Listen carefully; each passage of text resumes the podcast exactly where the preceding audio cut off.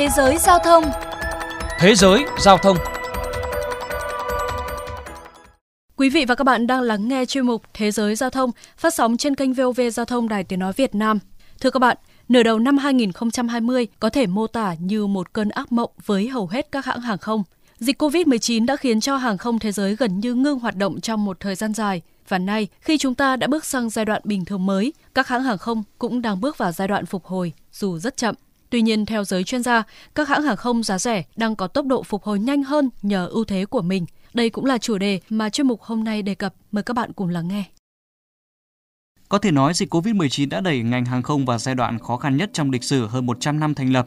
Theo Hiệp hội Vận tải Hàng không Quốc tế, bất chấp việc khai thác lại đang được khởi động, ngành hàng không sẽ đốt khoảng 77 tỷ đô la Mỹ tiền mặt trong nửa cuối năm nay, tương đương với gần 13 tỷ đô la Mỹ mỗi tháng hoặc 300.000 đô la Mỹ một phút. Mức thiệt hại có thể giảm nhẹ hơn vào năm 2021 nhưng cũng khiến các hãng phải tiêu trung bình từ 5 đến 6 tỷ đô la Mỹ mỗi tháng. Chưa kể đến việc phục hồi lưu lượng hàng không toàn cầu vẫn đang bị ảnh hưởng trước những đợt bùng phát trở lại của Covid-19 trên nhiều quốc gia. Theo chuyên trang đánh giá hàng không Fitch Ratings, lưu lượng hàng không năm 2021 sẽ giảm khoảng 30% so với năm 2020 và sẽ trở lại bằng mức của năm 2019 và năm 2024. Dự đoán này bao gồm tiến trình chế tạo vaccine COVID-19 đạt được những tiến bộ khả quan. Nếu không, khả năng cao sẽ có thêm nhiều hãng hàng không nộp đơn phá sản. Còn hiện tại, dù khó khăn nhưng nhiều hãng hàng không vẫn có sự phục hồi nhất định, nhất là với những hãng hàng không giá rẻ và siêu rẻ. Điển hình như Scoot Airlines, hãng hàng không giá rẻ chuyên bay tới Úc và Trung Quốc, có công ty mẹ là Singapore Airlines. Theo đài CNA, hãng này đang tăng gần gấp đôi khối lượng hành khách trong khoảng thời gian từ tháng 10 năm 2020 tới tháng 1 năm 2021 đồng thời dự kiến mở lại hai tuyến bay tới Trung Quốc trong thời gian tới. Ông Campbell Wilson, giám đốc điều hành của Scoot Airlines, chia sẻ. Chúng tôi khá may mắn khi có sự trợ giúp từ công ty mẹ cũng như chính phủ Singapore. Nhờ đó mà chúng tôi có thể vừa phát huy thế mạnh của một hãng hàng không giá rẻ, lại vừa xây dựng lòng tin của khách hàng nhờ mô hình hoạt động hiệu quả. Um, uh,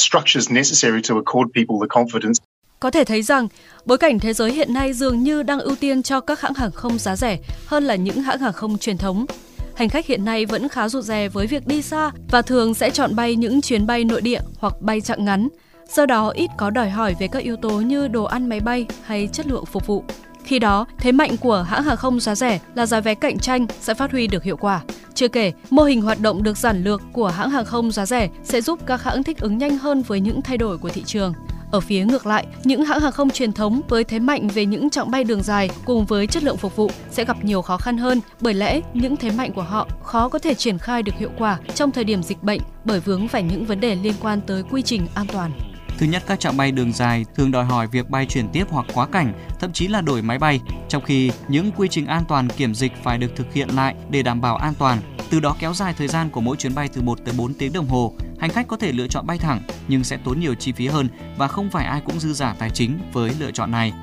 Thứ hai, dịch bệnh còn diễn biến phức tạp nên nhiều dịch vụ trên chuyến bay có thể bị hủy bỏ như phục vụ các bữa ăn, đồ uống hay thậm chí là shopping. Đây lại vốn là thế mạnh của những hãng hàng không cao cấp, cho nên khi những yếu tố này bị lược bỏ, các hãng hàng không giá rẻ sẽ là lựa chọn tối ưu. Ông Campbell Wilson chia sẻ.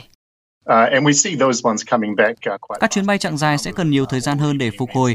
Trọng tâm phục hồi của hàng không đang đặt kỳ vọng nhiều hơn vào các chặng bay ngắn và giá vé thấp, vốn là thế mạnh của hàng không giá rẻ.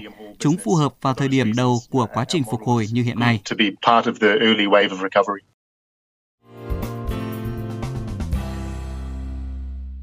Thưa các bạn, còn tại Việt Nam, tại hội thảo vượt qua khủng hoảng phát triển bền vững ngành hàng không Việt Nam diễn ra vào cuối tháng 11 vừa qua, ông Phạm Văn Hảo, Phó cục trưởng Cục Hàng không Việt Nam cho biết, hiện Cục Hàng không đang phối hợp với các hãng nghiên cứu trình chính phủ mở lại chuyến bay quốc tế đến nước ta với mục tiêu kiểm soát dịch bệnh, không mở cửa ào ạt hay vì kinh tế mà bỏ qua dịch bệnh. Dự kiến thị trường hàng không phải mất tới 3 năm mới phục hồi đạt như năm 2019. Phó giáo sư tiến sĩ Trần Đình Thiên, thành viên tổ tư vấn kinh tế của Thủ tướng Chính phủ thì nhìn nhận đây là thời điểm quyết định thay đổi cục diện cuộc chơi giữa các hãng hàng không trong nước. Tuy nhiên, hàng không là thị trường của tương lai, việc hỗ trợ hàng không theo ông Trần Đình Thiên cũng chính là hỗ trợ cho tương lai. Do đó rất cần sự hỗ trợ của nhà nước để kích hoạt thị trường nội địa hàng không cũng như du lịch, tạo nên sức cầu nội địa. Đến đây chuyên mục Thế giới giao thông xin được khép lại. Hẹn gặp lại quý vị trong các chuyên mục lần sau.